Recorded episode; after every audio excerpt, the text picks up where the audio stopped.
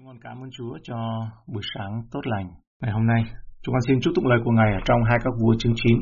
Nguyện xin lời Ngài là ngọn đèn soi chân chúng con và là ánh sáng cho đường lối chúng con. Chương này nói về việc Giê-hu lên ngôi làm vua trên Israel. Đây thực sự là một chương khủng khiếp, trong đó sự thật của một chính phủ thần thánh được viết ra không còn bằng những từ ngữ nhẹ nhàng của lòng thương xót nhẫn nại mà bằng ngọn lửa. Câu 1, đấng tiên tri Elyse gọi một người trong bọn môn đồ của những tiên tri mà nói rằng: hãy thắt lưng, đem ve dầu này theo ngươi và hãy đi đến Ramoth tại Calat. Đây là một thanh niên thuộc trường đào tạo các nhà tiên tri ở Israel. Chúng ta có thể tưởng tượng rằng Elyse giao cho người học trò này nhiệm vụ như một bài tập ở trong lớp học. Vị tiên tri trẻ tuổi giấu tên này được xác định theo truyền thống Hebrew là Yona, căn cứ trên 2 Các Vua chương 14 câu 25. Người khôi phục bờ cõi Israel từ nơi giáp Hamas cho đến biển Đồng Bằng. Thế như là Giê-hô-va Đức Chúa Trời của Israel đã phán bởi miệng tiên tri Jona, tôi tớ ngài là con trai A-mi-tai ở tại Cát-hê-phê. Câu 2 đến câu 3. Khi ngươi đã đến đó, hãy kiếm Giê-hu là con trai của Giô-sa-phát, cháu Nim-si ở đâu. Đoạn ngươi sẽ vào khiến người trỗi dậy khỏi anh em mình và dẫn người vào trong một phòng kín. Bây giờ, ngươi sẽ lấy ve dầu đổ trên đầu người và nói rằng: Đức Giê-hô-va phán như vậy, ta sức dầu cho ngươi làm vua trên Israel. Đoạn hãy mở cửa ra và trốn đi, chớ hỗn đãi. Vào thời khắc này, Joram con trai của Ahab là vua Israel. Đây là triều đại của Omri, nhưng triều đại này sắp kết thúc.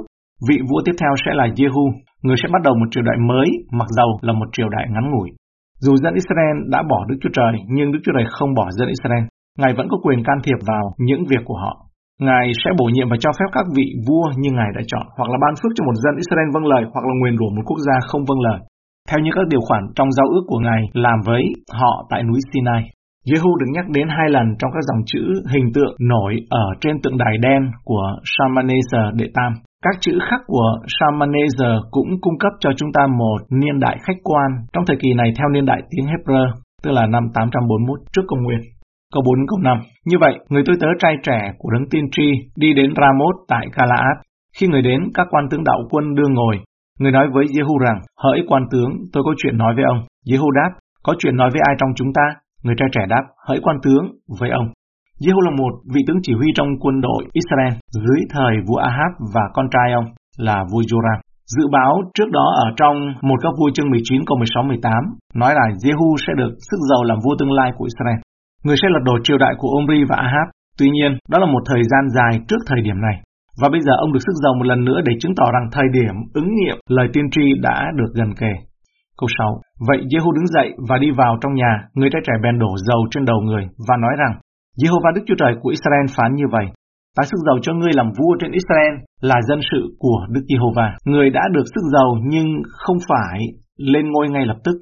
Cả Saul và David đều đã được sức dầu làm vua trên Israel trước khi họ thực sự ngồi trên ngai vàng. Elyse khăng rằng lễ sức dầu sẽ được giữ bí mật để cho vị tân vương chọn thời điểm thích hợp để qua đó cho cái cuộc nổi dậy mà Giê-hu thực hiện nó không có bị náo động, không có phải là rút dây động rừng. Sự bất ngờ sẽ khiến cho nhà vua không chuẩn bị để chống lại. Giê-hu là vị vua duy nhất của vương quốc phía Bắc được tiên tri sức dầu cho. Có lẽ để biểu thị rằng ông nên theo truyền thống của David, như Saul đã được Samuel sức dầu, David cũng bởi Samuel sức dầu, và để đánh dấu thánh linh của Đức Chúa Trời ban nhiệm vụ cho. Việc sức dầu của vua trên Israel không phải là một tục lệ hay quy tắc đã được thiết lập. Nó được thực hiện khi hoàn cảnh không bình thường hoặc khi có thể có một số nghi vấn về danh hiệu của người đó đối với vương miện. Câu 7. Ngươi sẽ đánh giết nhà Ahab, chủ ngươi, và ta sẽ báo Jezabên về huyết của các tiên tri tôi tớ ta, cùng huyết của hết thảy tôi tớ của Đức Giê-hô-va. Điều này còn nhiều hơn những gì chúng ta được biết từ Elyse đã nói với người học trò trường tiên tri này trong 2 Các Vua chương 9 câu 1 đến câu 3. Hoặc là Elyse bảo ông nói điều này và điều kia không được ghi lại trước đó, hoặc là người học trò được Thánh Linh soi dẫn khi làm theo điều mà Elyse bảo mình làm và nói điều này trong lời tiên tri tự phát chọi Giê-hu. Câu 8 đến câu 10. Cả nhà Ahab sẽ bị tiêu diệt, các người nam của nhà Ahab vô luận kẻ nô lệ hay là người tự do, ta sẽ giết khỏi trong Israel. Và ta sẽ làm cho nhà Ahab giống như nhà Jeroboam con trai của Nebat và giống như nhà Baesa con trai của Ahijah. Chó sẽ ăn thịt Jezeben trong đồng Kittrein, chẳng có ai chôn người, đoạn người trai trẻ mở cửa ra và chạy trốn. Rõ ràng, Đức Chúa Trời có ý định dùng Giê-hu làm công cụ phán xét hoàng tộc Ahab. Bản King James dịch những dòng này từ 2 Các Vua chương 9 câu 8 là: và ta sẽ tru diệt Ahab, kẻ đái vào tường. Đây là dịch nguyên cái nghĩa đen. Cái ngôn ngữ sinh động và rõ ràng mà bản dịch King James sử dụng ở trong câu 8 là bản dịch sát nghĩa của cái chữ gọi là Nam Đinh trong tiếng Hebrew. Câu 11. Giê-hu bèn đi ra, đến cùng các tôi tớ của chủ mình. Chúng nó hỏi rằng, mọi sự bình an chớ, kẻ điên này đến kiếm anh mà làm chi? Người đáp với chúng nó rằng, các ngươi biết người và lời của người nói. Thật dễ dàng để coi nhà tiên tri này là một kẻ điên khùng khùng. Cả Giê-hu và các cộng sự của ông đều dễ dàng nghĩ rằng bất kỳ người đàn ông tôn kính Chúa nào đều là người bị làm sao ấy. Điên. Tuy nhiên Giê-hu biết, và những người khác cũng sớm biết rằng con người này là một tiên tri thực sự của Chúa. Tuy nhiên, khi Giê-hu chui ra khỏi cái lều với cái đầu đẫm ướt dầu, người ta dễ dàng nghĩ rằng kẻ làm điều đó là một kẻ điên. Vì vậy, các nhà tiên tri của Chúa đã từng được thế gian điên rồ gọi họ là điên, kể tên và gọi tên họ. Câu 12 và 13. Nhưng chúng nó đáp rằng, nói dối, hãy nói cho chúng ta. Vậy người nói với chúng rằng, người có nói với ta cách này cách kia rằng, Đức Giê-hô-va phán như vậy, ta sức giàu cho người làm vua trên Israel. Ai nấy liền lật đật lấy quần áo mình rải xuống dưới chân người trên các nấc thang, đoạn chúng nó thổi kèn và tung hô rằng, Giê-hu làm vua. Một lúc trước, những người này coi nhà tiên tri như một kẻ điên, bây giờ họ coi trọng lời ông và tuyên bố một Giê-hu đang miễn cưỡng kia là vua của Israel. Điều này cho thấy cảm giác không hài lòng của họ đối với Joram. Hành động trải rộng bộ quần áo là một trong những sự công nhận lòng trung thành kèm theo lời hứa là sẽ ủng hộ. Câu 14 đến 18. Ấy vậy, Giê-hu con trai Giô-sa-phát cháu Nim-si làm phản Joram và vì cứ Hasael vua Syria, Joram và cả quân Israel đều binh vực Ramoth tại Calat. Nhưng vua Joram đã trở về Kittrein đặng chữa lành những vết thương mà người đã bị bởi quân Syria khi người đánh giặc với Hasael vua Syria. Giê-hu bèn nói rằng, nếu các ngươi vừa ý, chớ để một ai thoát khỏi thành, đi thông tin cho Kidraine. Vậy Giê-hu lên xe qua Kidraine, vì Joram đau liệt nằm tại đó. Achaziah, vua Giu-đa cũng đi xuống đó đặng thăm Joram. Lính canh đứng trên tháp Kidraine thấy đạo quân của Giê-hu đến, bèn la lên rằng, tôi thấy những đạo quân đến. Joram liền bảo rằng, hãy sai một người lính kỵ đi đón họ, và hỏi rằng, bình an chăng? Vậy có người lính kỵ đi đón Giê-hu, và nói với người rằng, vua hỏi, bình an chăng? Giê-hu đáp, sự bình an có can hệ, chi ngươi, hãy lui sau ta. Tên lính canh báo tin rằng, sứ giả đã đi đến nơi quân ấy rồi nhưng không trở về. Khi thấy đoàn của Giê-hu đến gần, vua Joram muốn biết liệu nhóm bí ẩn này có đến trong hòa bình hay không. Khi chờ đợi để hồi phục toàn bộ sức khỏe ở tại Kidraine, Joram về cơ bản là không an toàn khi nắm giữ ngai vàng và dễ dàng nghi ngờ luôn có những mối đe dọa rình rập. Câu 19. Người lại sai một người lính kỵ thứ nhì cũng đến cùng chúng nó và nói, vua hỏi bình an chăng? Giê-hu đáp, sự bình an có can hệ chi ngươi, hãy lui sau ta. Giê-hu muốn nói rằng người lính không nên coi đây là thời kỳ hòa bình mà là thời điểm xung đột, thời điểm quyết định để lật đổ ngai vàng của Joram và triều đại mà ông ta xuất thân. Khi hai sứ giả không trở lại mà thay vào đó gia nhập vào đoàn quân của Giê-hu, điều đó cho thấy Giê-hu được quân đội Israel ủng hộ, còn vua Joram thì không được như thế. Câu 20. Lính canh lại báo tin rằng sứ giả đã đến nơi chúng nó rồi nhưng người không trở về. Và cách dẫn xe giống như cách của Giê-hu, con trai Nim-si, vì người dẫn cách hung hăng. Giê-hu là một người mạnh mẽ, ngang tàng, đến nỗi có thể dễ dàng nhận thấy tính cách của ông qua cách ông điều khiển một cỗ xe ngựa chiến. Câu 21. Joram bèn nói rằng, hãy thắng xe. Người ta thắng xe người, đoạn Joram, vua Israel và Achaziah, vua Giu-đa, mỗi người đều lên xe mình, kéo ra đón Giê-hu, gặp người trong đồng ruộng của Nabot người Kidraine. Đây là vùng đất mà Ahab và Jezeben đã độc ác giành được bằng cách sát hại Nabot là chủ nhân vô tội của vùng đất. Trên chính vùng đất này, đối với Chúa, nó vẫn thuộc về Nabot. Triều đại Omri sẽ phải chịu sự phán xét của nó. Câu 22. Vừa khi Joram thấy Giê-hu thì nói rằng, hỡi Giê-hu, bình an chăng? Joram độc ác thỏa hiệp muốn hòa bình với Giê-hu. Không ai trong vương triều của Omri muốn hòa bình với Đức Chúa Trời. Ahab và Jezeben cũng không muốn hòa bình với Nabot. Thái độ của Joram đối với Giê-hu cho thấy ông ta không nghi ngờ là có một sự làm phản nào. Những người này không bao giờ mơ thấy kẻ thù, mặc dầu các sứ giả đã bị giam giữ, nhưng vẫn nghĩ có khả năng rằng Giê-hu đã đến với tin tốt từ quân đội và Giê-hu muốn chính mình sẽ là người đưa tin đầu tiên. Nhưng Giê-hu đáp rằng, câu 22b, chi hết sự gian dâm, sự tà thuật của Jezeben mẹ vua còn nhiều giường ấy thì bình an sao đặng? Câu 23, Joram bèn trở tay mình chạy trốn, nói với Achaziah rằng, ới Achaziah có mưu phản.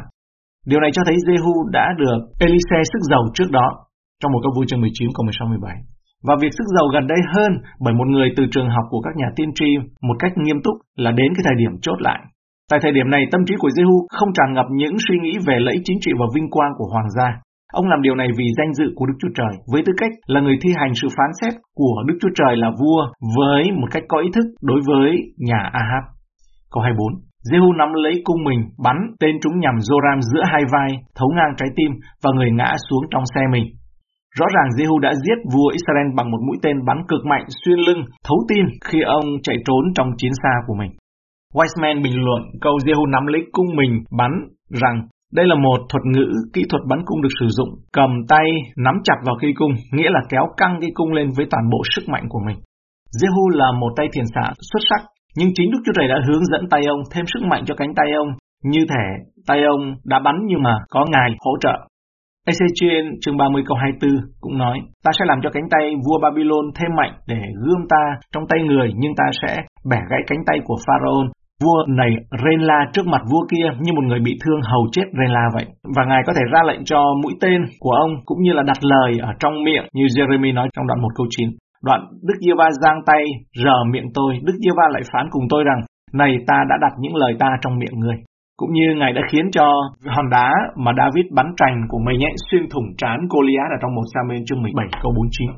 Câu 25 đến 26. Đoạn Giê-hu nói với Bích-ca quan tướng mình rằng, hãy đem liệng hắn trong đồng ruộng của Nabot người Kittrein, vì khá nhớ lại một lần kia, ta và ngươi đồng cưỡi ngựa theo sau Ahab cha hắn, thì Đức Giê-hô-va có phán về người lời lý đoán này. Quả thật hôm qua ta đã thấy huyết của Nabot và của các con trai người, ta cũng sẽ báo ngươi lại tại tránh nơi đồng ruộng này, bởi cơ đó hãy đem liệng hắn trong đồng ruộng này, y như lời của Đức Giê-hô-va đã phán. Điều này xác nhận rằng Giê-hu xem mình là người thi hành ý muốn của Đức Chúa Trời trong việc xét xử nhà Ahab. Câu 27. Khi Achaziah vua Giu-đa thấy việc này bèn chạy trốn về lối lầu vườn, nhưng Giê-hu đuổi theo người và biểu rằng cũng hãy đánh chết hắn trên xe hắn nữa. Họ bèn hãm đánh người tại nơi dốc Cu-rơ gần Kíp-lê-am. Giê-hu không có lệnh trực tiếp hoặc ủy quyền từ Đức Chúa Trời để đưa ra sự phán xét đối với vua của Giu-đa, nhưng dù sao ông ta cũng đã làm. Dù vô thức hay là ý thức thì Giê-hu đều được Chúa hướng dẫn và ông đã giết Achaziah. Câu 27 đến 29. Đoạn Achaziah trốn đến Megiddo và chết tại đó. Các tôi tớ người để thay người trên một cái xe trở về Jerusalem và chôn trong mồ người chung cùng các tổ phụ người tại thành David. Achaziah lên ngôi làm vua Judah nhằm năm thứ 11 đời Joram con trai Ahab. Achaziah vui mừng liên kết mình với vương quốc phía bắc của Israel và các vị vua độc ác của họ. Vì vậy ông đã chết trong cùng một thảm cảnh bởi sự phán xét đã xảy ra với vua Israel. Achaziah cũng là người có cùng huyết thống với Ahab. Ahab là ông ngoại của Achaziah. Do đó, ông cũng phải chịu trách nhiệm trước sự phán xét đến với nhà Ahab và dòng dõi của Ahab. Trong Hai Sử Ký chương 22 câu 1 đến câu 9 cũng ghi lại triều đại của Achaziah và sự kết thúc không vinh quang của ông dưới tay Giê-hu. Việc đối chiếu các chi tiết về cái chết của Achaziah giữa Hai Sử Ký 22 và hai công vụ chương 9 là phức tạp, nhưng chắc chắn là có thể qua nghiên cứu của Adam Calat.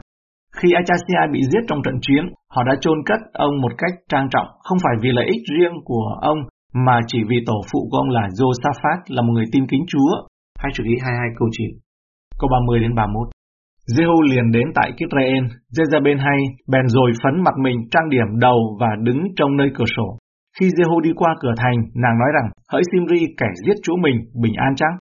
Jezeben gọi Giê-hu là Simri, theo tên người đã ám sát vua Baesa của Israel, trong một câu vua chương 16 câu 9 câu 12. Khi Simri còn là người hầu của Baesa, một chỉ huy trong quân đội của ông ta, đó là cách mà mụ gọi Giê-hu là một kẻ nổi loạn đáng khinh bỉ. Đó cũng là một lời đe dọa ngụ ý, bởi vì triều đại ngắn ngủi của Simri đã bị kết thúc bởi Omri, cha của Ahab và là cha vợ của cùng một Jezabên này. Theo ngụ ý, Jezabên nói vương triều của Omri sẽ đánh bại ngươi giống như nó đã đánh bại Simri vậy. Trang sức của Jezabên không nghi ngờ gì là nhằm tạo ra vẻ ngoài nữ hoàng khi mà sắp đối diện với cái chết, và để cũng phục vụ cho việc mà chuẩn bị chôn cất luôn theo nghi lễ của hoàng gia. Sự phù phiếm bẩm sinh của mụ đã bộc lộ cho đến tận giây phút cuối cùng. Câu 32 đến 33. Giê-hu ngước mắt lên hướng về cửa sổ nói rằng, trên cao kia ai thuộc về ta, ai? 2 đến 3 hoạn quan bèn ngó ra về hướng người. Người kêu chúng rằng, vậy hãy ném nó xuống đất. Chúng ném nàng xuống đất và huyết vọt lại trên tường và trên ngựa. Các hoạn quan ở cửa sổ có thể làm việc cho Jezabên, nhưng họ nhanh chóng đáp ứng yêu cầu hỗ trợ của Giê-hu. Có lẽ từ lâu họ đã khinh thường nữ hoàng tà đạo và độc ác này. Giê-hu trả lời câu hỏi của mụ một cách dứt khoát khi mà hỏi về bình an chăng. Không thể có hòa bình thực sự chừng nào chúng ta còn để cho sự không trung thủy và sự quyến rũ, dụ dỗ của một số người của Jezeben về những cái ảnh hưởng trong đời sống thuộc linh đến với chúng ta. Nó phải bị ném ra ngoài cửa sổ trước khi mà chúng ta có thể được bình yên. Câu 33-37 đến 35. Rồi ngựa giày đạp nàng dưới chân. Giê-hu vào, ăn và uống xong, đoạn nói rằng, vậy hãy đi xem đàn bà khốn nạn và lo chôn nó, vì nó là con gái của vua. Vậy các tôi tớ đi đặng chôn nàng, nhưng chúng chỉ còn thấy cái sọ, hai chân và lòng bàn tay nàng mà thôi. Trong các nền văn hóa cận đông cổ đại, việc giày xéo xác chết này là một số phận còn tồi tệ hơn cả cái chết. Tuy nhiên, Giê-hu hoàn toàn không gặp rắc rối ở phần cuối kinh tởm của Jezabên. Ông ăn và uống sau khi dẫm lên xác chết của mụ ta và băng qua vỉa hè với máu của mụ. Não của mụ ta là bởi vì đã nặn ra những trò bỉ ổi, kinh tởm chống lại các tôi tớ của Đức Chúa Trời, các thánh đồ của Ngài. Não đó đã bị bắn tung tóe ở trên tường. Câu 36 đến 37. Chúng trở về cho chủ mình hay điều đó. Giê-hu bèn nói, ấy là lời của Đức Giê-hô-va đã cậy miệng Ê-li người Ti-sê-be, tôi tớ Ngài, mà phán rằng chó sẽ ăn thịt Jezeben tại trong đồng ruộng Kittrein, và thây nàng sẽ như phân trên mặt đất trong ruộng Kittrein, đến nỗi người ta không thể nói rằng này là Jezeben. Lời hứa của Đức Chúa Trời chống lại Jezeben và nhà Ahab đã được ứng nghiệm chính xác và công bình. Một Câu Vua chương 21 câu 23 đến 25. Máu của Joram làm phân cho mảnh đất, là nơi đã ngấm máu vô tội của Nabot, và máu của Jezeben cũng sẽ làm phân thêm lên trên đất này. Ôi, cái vườn trồng cây này, giá mua của nó thật là đắt, bằng giá của hoàng phân, tức là giá làm phân đó là bằng máu của hoàng tộc phải đổ ra. Tuy nhiên, khi nhà của Giê-hu trở nên thối nát, nó cũng sẽ phải đối mặt với sự phán xét. Ở trong OC chương 1 câu 4 nói về sự phán xét sẽ đến trên nhà Giê-hu. Bây giờ Đức Giê-hô-va phán cùng người rằng, hãy đặt tên nó là Kittrein, vì còn ít lâu nữa ta sẽ báo thù huyết của Kittrein nơi nhà Giê-hu và sẽ dứt nước của nhà Israel. Cảm ơn Chúa, trong câu chuyện này chúng ta thấy được rằng Chúa là đấng không nhìn vào con người. Ngài là đấng ngự trên ngai, hôm qua, hôm nay, đến đời đời không hề thay đổi.